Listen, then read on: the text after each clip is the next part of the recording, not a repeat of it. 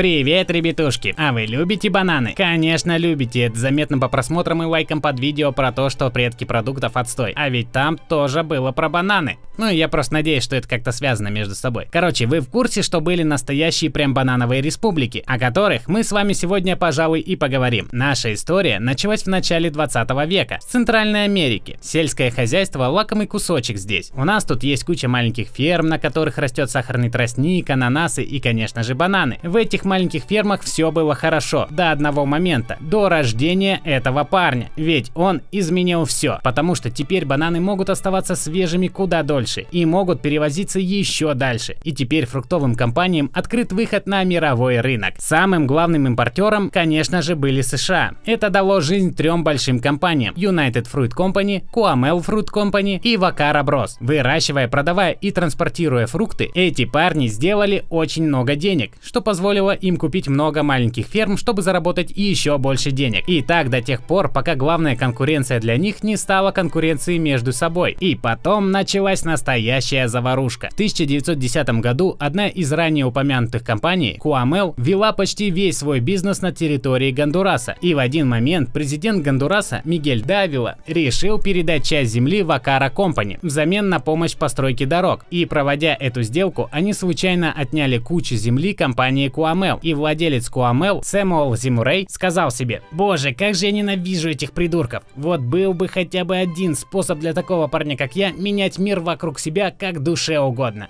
Хотя, постойте. И потом, используя часть своих денег, Сэмуэл вместе со своим другом, кстати, бывшим президентом Гондураса, Мануэлем Банилья, нанял профессиональных солдат и вместе они свергли целое правительство. Целое, мать его, правительство! И, кстати, Банилья вошел в раж и в благодарность за выбор дал множество привилегий не только Куамели, но и Fruit Company. Но это заметили Штаты, и они такие, позвольте, молодой человек, это как-то не очень-то и честно. Зимурей же ответил, о, нет, здесь здесь все нормально. А я позволю этой стране быть успешной, ведь все знают, что политика и бизнес одинаковые вещи. Что же, это не наша обязанность проверять на честность правительства другого государства, пока еще. Но ты еще должен мне... А, погодь. Бананчиков? Эх, чертяга, отмазаться хочешь? С их новой системой безопасности бизнеса компании могли продолжать угрожать, а соответственно и расширяться из-за этого. Так они начали выжимать все соки из Гондураса, и очень малое их количество попадало обратно в Гондурас, улучшая его. Кстати, национальный долг Гондураса был настолько большой, что правительство не могло выполнять свои функции, на что компании ответили, не переживай, просто оставь это нам. И они решили построить огромную инфраструктуру, шоссе, железными дорогами, портами, телеграфами, телефонами, телефонами,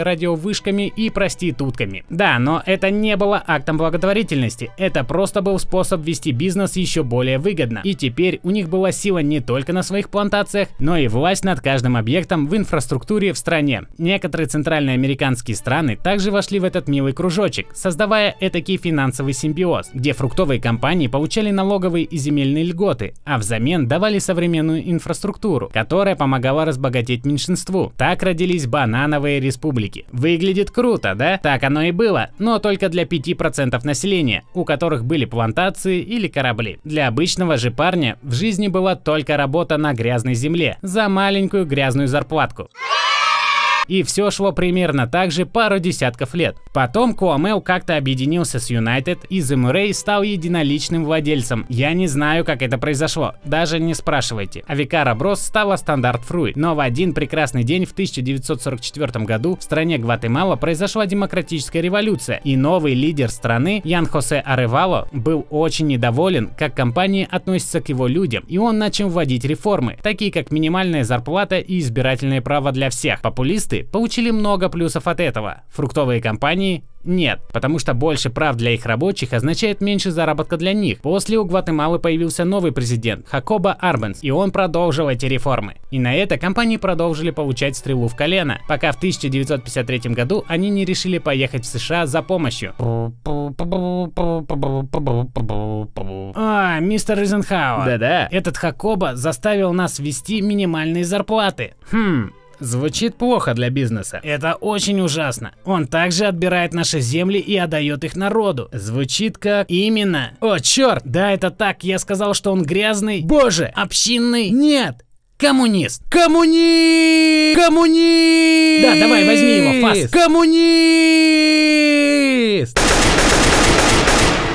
Черт, он и правда сделал это. Война. И с этого момента Гватемала управлялась несколькими американскими диктаторами, вплоть до 1996 года. Похожие ситуации происходили и в пару других мест, в разные времена, но у них у всех есть что-то общее – красный страх и желтая любовь. Детали же могли меняться. Вы сейчас можете подумать, а куда эти компании все делись? Конечно же, клуб любителей банановых поделок не может существовать сегодня, но это не так. Они продолжают действовать, но под другими именами. Стандарт Fruit изменили название в 1991 году и стали стали Dow Food Company. Знаете, когда я был ребенком, я любил играть в Super Monkey Ball. Я думал порой, какой жестокий ублюдок посадил бы мартышку в полусферу для своего удовольствия. Что ж, сейчас я знаю это. Это эти парни. Что же для United? В один прекрасный день в 1976 году исполнительный директор не выдержал жару и выпрыгнул из гребаного окна. И это правда. Чекните, если что. Потом другой парень купил эту компанию и переименовал ее в барабанная дробь Чикита Банана. Да-да-да, это так, дамы и господа. Девушка, которую вы знаете как невинную, танцующую, веселую и продающую фрукты, на самом деле безжалостный тиран, который отрицает права человека и демократию ради собственной выгоды. Ребятушки, а сейчас немножко рекламки. Есть каналчик дерзкого пятна Спот. Спот это не просто мультяха, а сгусток ненависти, который делает обзоры на актуальные новости в своей неповторимой манере. Если хотите быть в курсе всего, что происходит сейчас в мире, то тогда подписывайтесь на канал Дерзкого пятна. Узнать подробнее об аморальной кляксе по имени Спот ты можешь по ссылочке в описании и в первом комментарии. В общем, заходи ко мне на канал и не... Ну а на сегодня все. С вами был я, Сэм Анелл, озвученный студии Брокколи, и спасибо за внимание.